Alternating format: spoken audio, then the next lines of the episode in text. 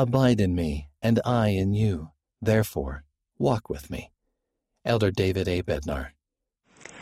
The ancient prophet Enoch, described in the Old Testament, the Doctrine and Covenants, and the Pearl of Great Price, was instrumental in establishing the city of Zion. The scriptural account of Enoch's call to serve indicates that he heard a voice from heaven saying, Enoch, my son, prophesy unto this people, and say unto them, Repent, for their hearts have waxed hard, and their ears are dull of hearing, and their eyes cannot see afar off. And when Enoch had heard these words, he bowed himself to the earth and spake before the Lord, saying, Why is it that I have found favor in thy sight, and am but a lad, and all the people hate me? For I am slow of speech, wherefore am I thy servant? Please notice that at the time of Enoch's call to serve, he became acutely aware of his personal inadequacies and limitations. And I suspect all of us at one time or another in our church service have felt much like Enoch. But I believe the Lord's response to Enoch's pleading question is instructive and applies to each of us today. And the Lord said unto Enoch, Go forth and do as I have commanded thee, and no man shall pierce thee. Open thy mouth, and it shall be filled, and I will give thee utterance. Behold, my spirit is upon you, wherefore all thy words will I justify. And the mountains shall flee before you, and the rivers shall turn from their course and thou shalt abide in me, and I in you. Therefore, walk with me. Enoch ultimately became a mighty prophet and a tool in God's hands to accomplish a great work, but he did not start his ministry that way. Rather, his capacity over time was magnified as he learned to abide in and walk with the Son of God. I earnestly pray for the help of the Holy Ghost as we consider together the counsel given to Enoch by the Lord and what it can mean for you and me today.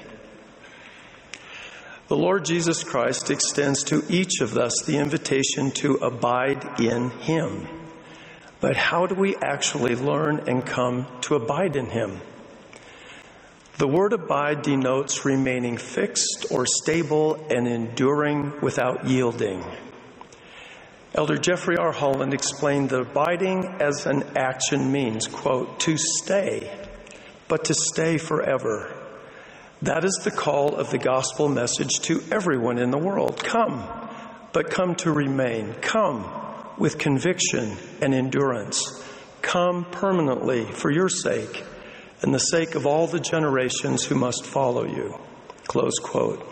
Thus, we abide in Christ as we are firm and steadfast in our devotion to the Redeemer and his holy purposes in times both good and bad. We begin to, ex- we begin to abide in the Lord by exercising our moral agency to take upon ourselves his yoke through the covenants and ordinances of the restored gospel. The covenant connection we have with our Heavenly Father and His resurrected and living Son is the supernal source of perspective, hope, power, peace, and enduring joy. It also is the rock solid foundation upon which we should build our lives. We abide in Him by striving continually to strengthen our individual covenant bond with the Father and the Son. For example, praying sincerely to the Eternal Father in the name of His beloved Son deepens and fortifies our covenant connection with them. We abide in Him by truly feasting upon the words of Christ. The Savior's doctrine draws us as children of the covenant closer to Him and will tell us all things what we should do. We abide in Him by preparing earnestly to participate in the ordinance of the sacrament, reviewing and reflecting on our covenant promises, and repenting sincerely. Worthily partaking of the sacrament is a witness to God that we are willing to take upon ourselves the name of Jesus Christ and strive to always remember him after the brief period of time required to participate in that sacred ordinance. And we abide in him by serving God as we serve his children and minister to our brothers and sisters. The Savior said, If ye keep my commandments, Ye shall abide in my love, even as I have kept my Father's commandments and abide in his love. I briefly have described several of the many ways we can abide in the Savior, and I now invite each of us as his disciples to ask, seek, knock, and learn for ourselves by the power of the Holy Ghost other meaningful ways we can make Christ the center of our lives in all that we do. The Savior's promise to his followers is twofold. If we abide in him, he will abide in us. But is it indeed possible for Christ to abide in you and me individually and personally? The answer to this question is a resounding yes. In the Book of Mormon, we learn about Alma's teaching and testifying to the poor whose afflictions had compelled them to be humble. In his instruction, he compared the word to a seed that must be planted and nourished. And he described the word as the life, the mission, and the atoning sacrifice of Jesus Christ. Alma said, Begin to believe in the Son of God, that he will come to redeem his people and that he shall suffer and die to atone for their sins, and that he shall rise again from the dead, which shall bring to pass the resurrection, that all men shall stand before him to be judged at the last and judgment day according to their works. Now, brothers and sisters, given this description of the word by Alma, please consider the inspiring connection he then identifies. And now I desire that ye shall plant this word in your hearts. And as it beginneth to swell, even so nourish it by your faith. And behold, it will become a tree springing up in you unto everlasting life. And then may God grant unto you that your burdens may be light through the joy of his Son. And even all this can ye do if ye will. The seed we should strive to plant in our hearts is the Word, even the life, mission, and doctrine of Jesus Christ. And as the Word is nourished by faith, it can become a tree springing up in us unto everlasting life. What was the symbolism of the tree in Lehi's vision? The tree can be considered as a representation of Jesus Christ. My beloved brothers and sisters, is the Word in us?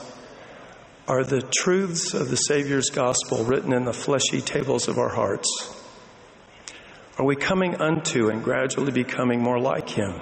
Is the tree of Christ growing in us? Are we striving to become new creatures in Him? Perhaps this miraculous potential inspired Alma to ask Have you spiritually been born of God? Have ye received his image in your countenances? Have ye experienced this mighty change in your hearts? We should always remember the Lord's instruction to Enoch Thou shalt abide in me, and I in you. And I testify the Savior's promise to abide in us is true and available to every covenant keeping member of his restored church. The Apostle Paul admonished believers who had received the Lord, so walk ye in him. Walking in and with the Savior highlights two vital aspects of discipleship.